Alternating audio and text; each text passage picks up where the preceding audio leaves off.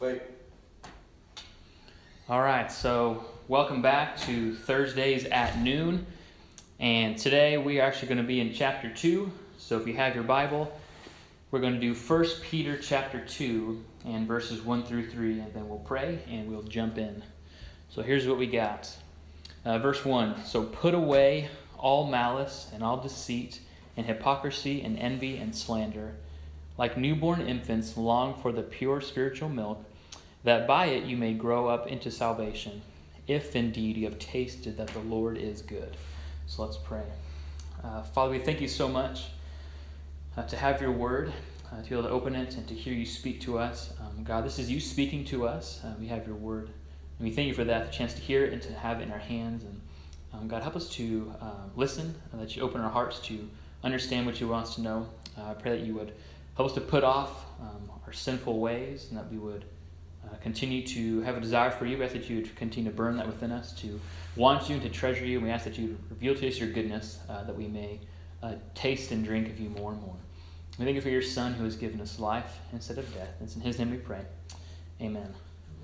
All right, so in, uh, in 2016, uh, Ligonier Ministries did a poll of 3,000 Americans in the United States about their beliefs in God, the Bible, heaven and hell, salvation, and all the kind of things in that realm. And of all the results can be found on their website. Uh, but one of the questions they asked, I want to cover.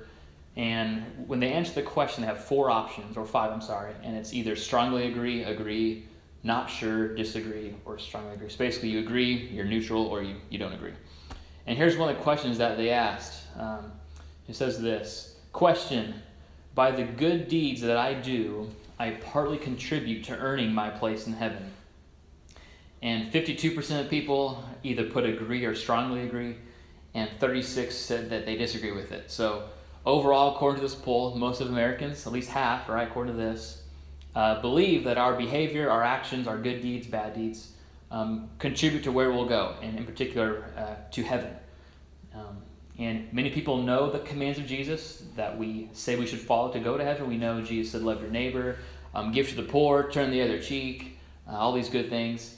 And according to these results, most Americans believe that if we obey these commands, uh, we will go to heaven. But the problem is we miss the most important part. So in Matthew chapter 4, uh, Jesus calls his disciples, so he says, Come follow me. And Peter responds and follows. And James responds and follows. So Jesus calls them to obey, and they do. Then right after that is Matthew chapter 5, where all those teachings that come from, uh, where, he, where he says to love your neighbor, uh, to, to do good to those who hurt you, all these things.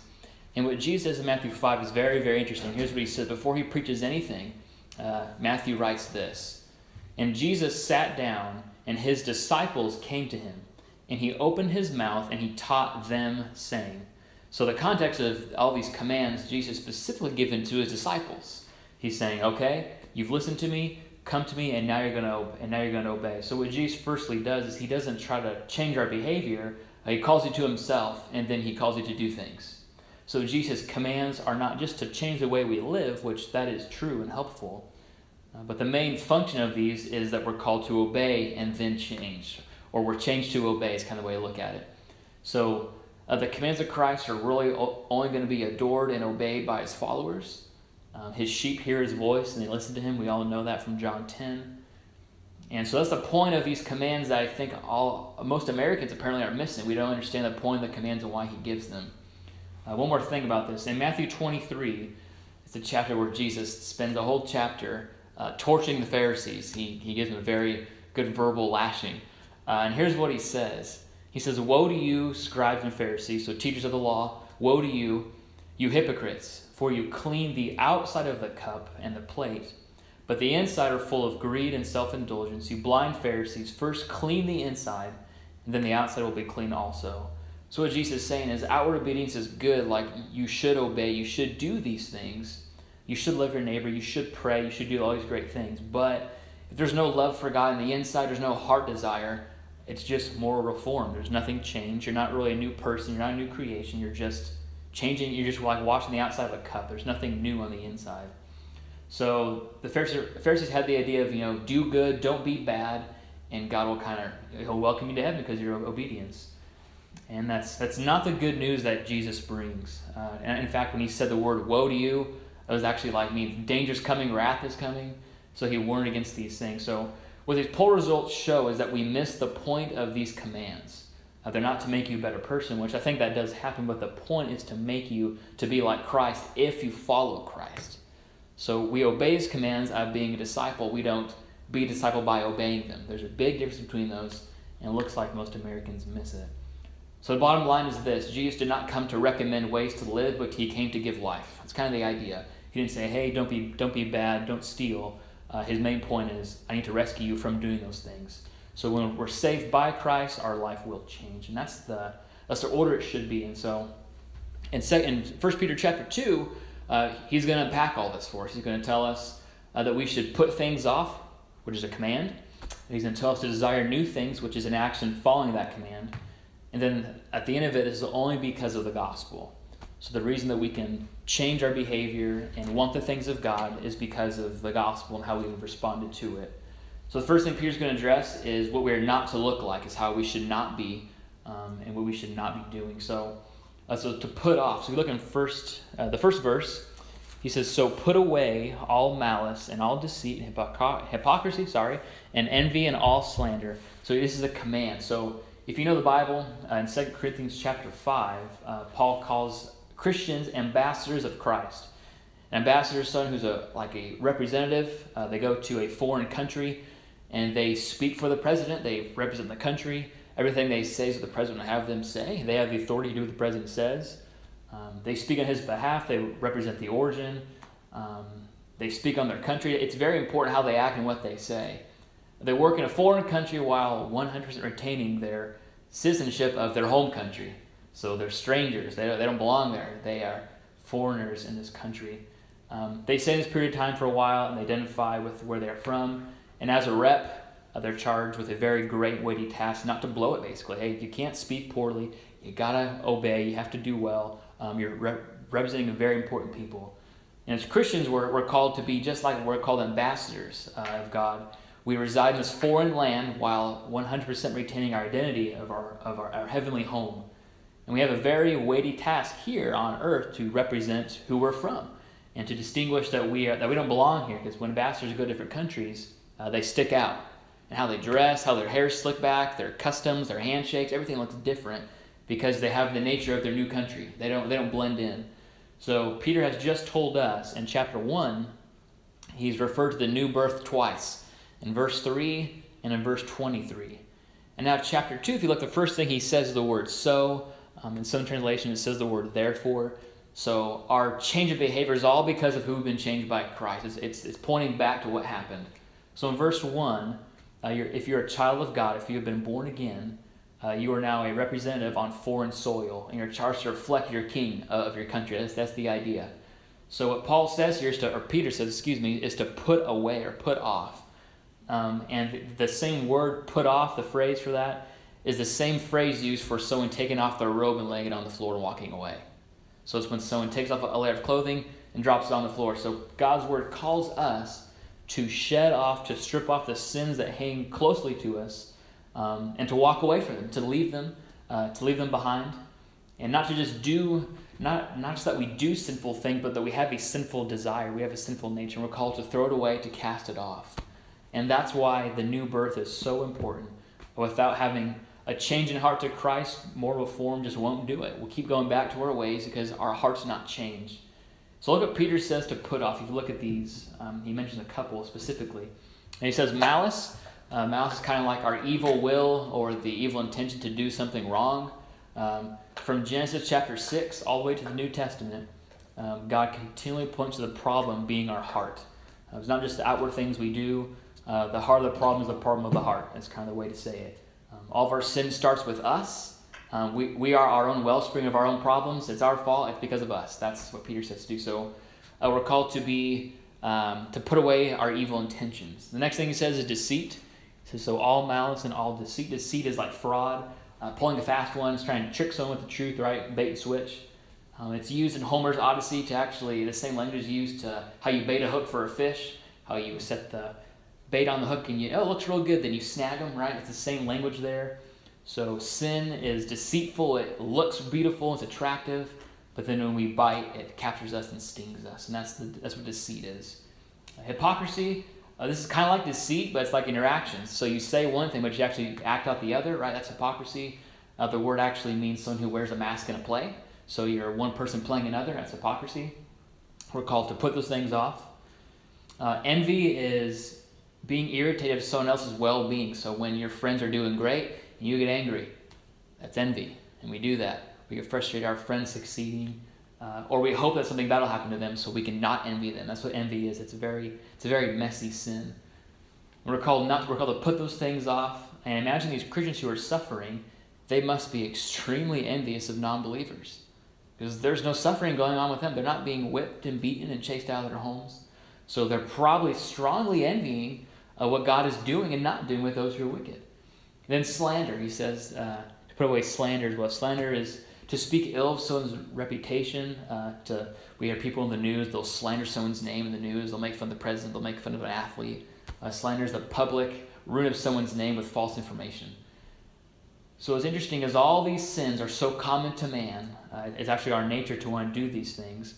But since we're foreigners in a foreign land, we are called to put off these things that are custom.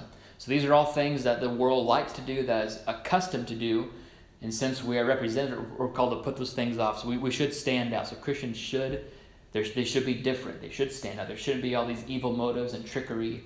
Uh, there shouldn't be envious desires and slandering our friends or those who don't like us. Uh, we should be different. We're from a different country. We should represent our king from that country because we've been born again. That's, only, that's the only way we can do it. That's what Peter's trying to really hit on. So, what's weird though is um, it would seem almost contradictory to say that we need to do what our nature is. So we're, we're Christians a new nature. Why is Peter saying, hey, don't do that? You know, so the, the question is, if I'm a Christian, my nature is to not want to slander. Why am I being told not to slander? Shouldn't I already know? The kind of question I have for the text is, why would Peter say this? I think it's because the commands in scriptures are not just for older Christians, they're for new Christians, and all new Christians are actually old Christians. I'll get what I mean in a second.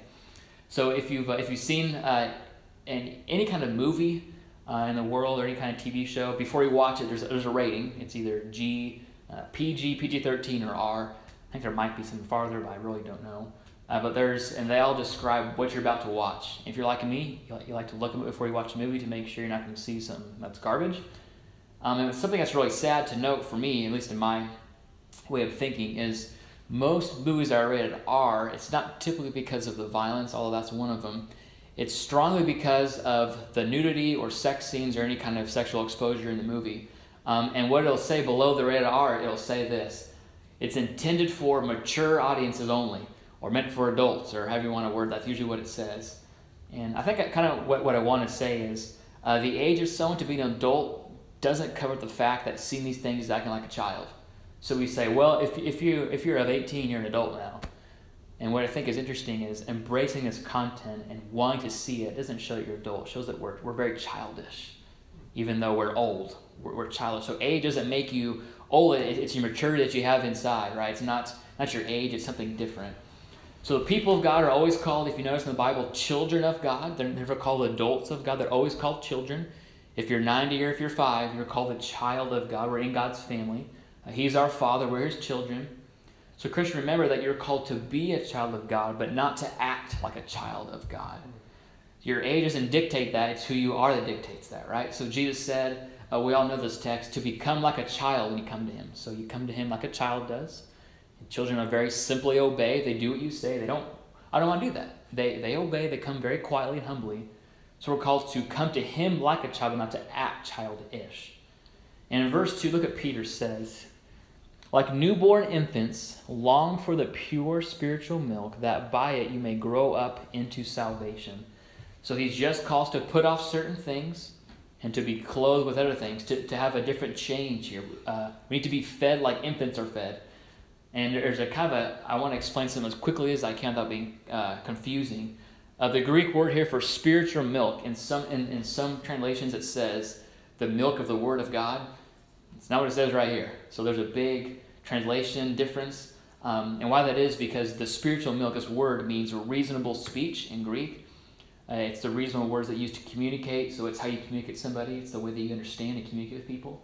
So, what is the pure, reasonable way that God communicates to us? Well, we would argue, well, the Word of God. And I think that can be argued from the verses above where it says we've been born again by the Word of God. So I think you can make an argument very easily. But I just want to explain before I start assuming things. But how humbling is it to know that Christians are called infants? You're not an adult. Christian, yeah, your age maybe that you're adult. You may have been a Christian for 30 years, 20 years, 50 years. Uh, but Peter is calling us newborns. He's calling us, you're still children. You're not, you're not mature. Yeah, you're, you're older, but you're still children. Um, how humbling is that to know that God's calling his kids still? Kind of makes you uncomfortable a little bit. So, no matter where you are in the Christian life, from a newborn Christian of a couple days, or of a great grandfather in the faith, even our best walking in Christ and our obedience to Him is like a child taking their first steps. We're not as mature as we think we are. We all need to grow. We all need to learn. We all need the milk of the Word. Just like babies are so dependent upon milk to grow and to be sustained, uh, we need to be so dependent upon God's Word to grow and be sustained. We're not different. Uh, we may have matured in age, but not in need. So, in the time of these suffering Christians, remember they're being called to be dependent upon God, to cry out to God like kids cry for their dad, to throw themselves on God's mercy and ask for His care. This should always bring us back to know that in suffering, we're called to hope in God. So, as infants cry out for milk, Christian, do you cry out for God and for His Word? Uh, Peter actually says to long for it, so it's just like a like I need this Word, I need this milk. And we're called to do that. We're called to respond and to desire. I'm glad Peter makes it a command because there's days where I don't desire God's Word. I, I go through funks in my life where I, I don't want as bad as I should. But Peter's reminding us you need to long for it. You need to understand that you need this. Uh, Jesus actually said, Men don't live by bread alone, so not by earthly things, but on every word that comes from the mouth of God. This is God's word. We don't, we don't ever graduate from God's word. There's no gospel graduates. We always need God's word. We always need it in the same way that your pastor needs it, same way I need it, same way the great saints of old need it. We all need the word of God. It's as necessary as milk is to an infant. So, Christian, do you have this desire? Look at verse 2 said it's good news as well. So verse 2 says you need to crave it like or long for it like newborns do. And here's what happens that by it you may grow up into salvation. So it's good to know that we're always going to be growing. So you are you get your growth from salvation to grow more into your salvation. So the same gospel that saved you, the same gospel that grows you. So it's great to know that we are never um, going to be just stopped in our growth. We're always going to be drinking milk, to always be growing, to always be maturing, to always be learning more about Christ and who He is. So we're not called to be childish or mature, uh, but to be childlike in our need. I think that's clear. Um, and we'll, begin to love and enjoy and understand what God's done for us. And the more we understand it, the more we'll want to understand it. And the more we'll want to be fed, the more we'll want this milk and to grow. So if all Christian growth, again, is dependent upon God's word, we will never be too mature for it. If you, and if you don't have that desire, I think Peter would say, take drink. Drink it, read it. If you don't desire the word of God, open it up and read. So that gives us that desire again, refreshed again, just like these infants need milk. So it takes us now kind of to the bottom of the text. This is all the main reason of what Peter's saying. So he's saying we need to put these things off. You need to long for new things. So don't do what you used to do. Have new desires. Long for milk. The only way to do these things is if we know God. That's what Peter's trying to say. That's, that was the point of Jesus' commandments. If you know me, you will keep my commandments. This is the point of, of all this text. And here's what, the, here's what God's word says to us. So, by nature, every human, myself included, is born in a state of sin. Uh, we are by nature uh, rejecting God, and then we also choose to do so out of our desire. Uh, Romans 3 reminds us that no one is good, no, not one. As painful as it is, that's what God's word says. It says that we don't seek God. We've actually all gone astray to seek other things. Yet, in God's kindness towards us, He's given us two things to know that He is existing. He's given us creation, so we look outside, we see all these things. We know that every book has an author, every painting has a painter, and the creation has a creator. And He gives us our conscience to know that there's a right and a wrong. So, just by living, we know that there's a God who's big and who's a creator, and that He is morally upright, and that there's something wrong with the world. We all know these things. But the bad news is, is that we reject that. In 1 Corinthians chapter 2, it says that the natural person, so the person who's born not a Christian, right, does not accept the things of God, for they are folly to him, and he's not able to understand them because they are spiritually discerned. So, by nature, we have two problems. Uh, we can't understand them, nor do we want to. So, we're in this double pit. We can't see God's light, but we don't want to see it in the first place. So, we're, we're not being held back against our will. We, we, we just don't want to see his, who he is. So, the things of God are silly to the non Christian. They seem foolish and almost idiotic. They don't make any sense, and we don't want to understand them. So we don't believe that God is good. And what I mean by good, which Peter's getting ready to unpack here in a second, is that everything that God is, is good. So God is, or I'm sorry, everything that's good finds its very goodness in the character of God. So God Himself is the standard of what is good and what is right and what is beautiful. He doesn't just set the standard or point to, which He does say these things are all good, but He does that because He is Himself the standard of what is good. Everything he creates is good because goodness is his nature. So, therefore, all that God creates, does, and will do is good because God is the standard of it. He cannot act apart from his nature to be good. A lot of confusing words in there, but it's all good. That's the point.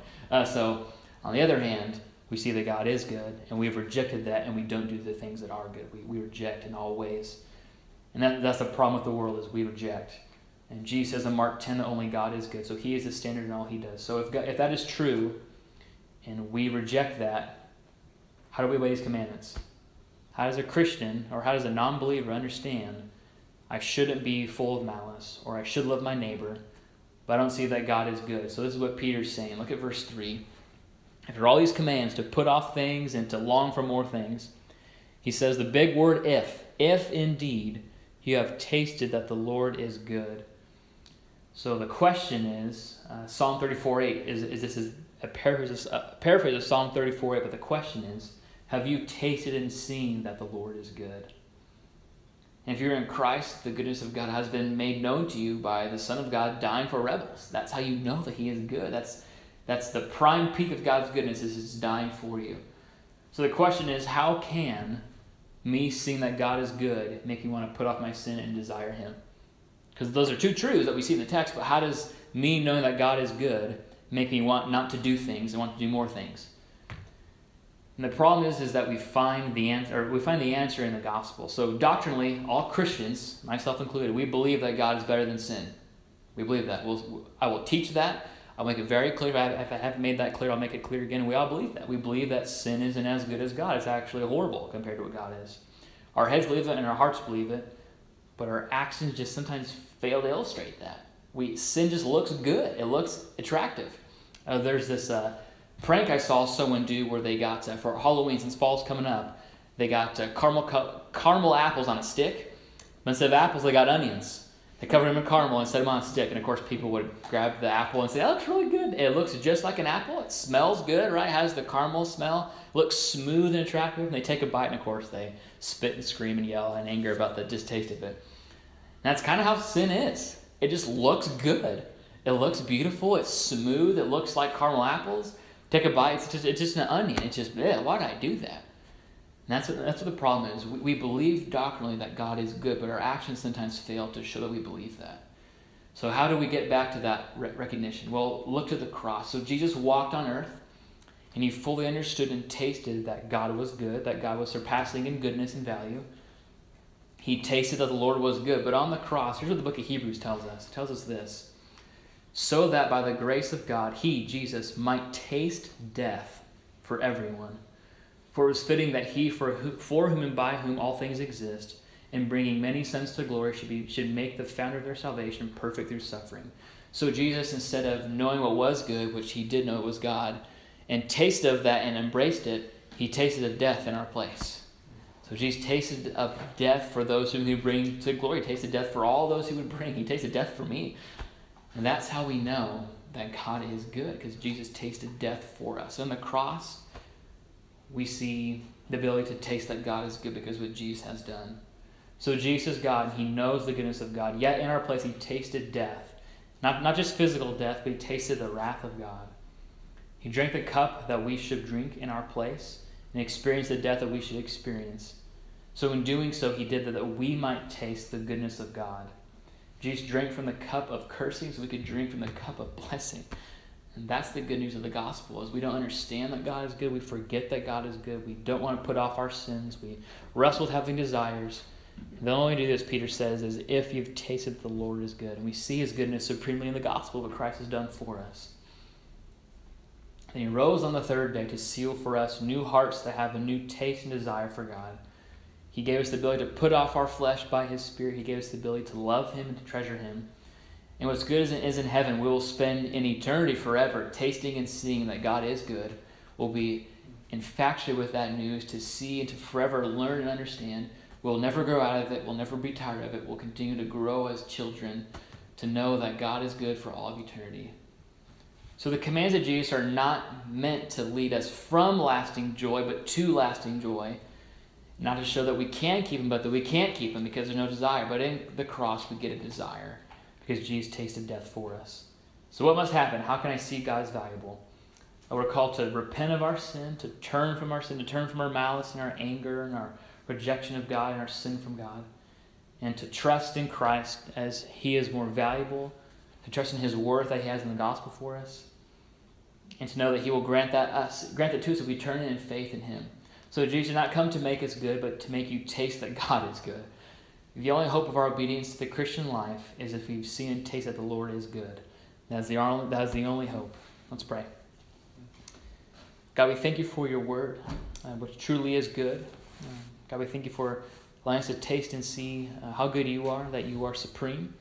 Uh, help us to uh, put off those things which we, which we think are good, the sins that cling so closely to us. God, help us to remember that they are uh, they're false joys, that they really aren't good. And help us to long for your word, which brings fullness of joy. And help us to long for your Son, who is um, the image of you. God, we love you so much. We thank you for being children, uh, for knowing that you will always grow us, that you will love us, and that you will keep us as children. God, we thank you for the cross, which um, has given us a right to be in your family and to know your Son. In his name we pray. Amen.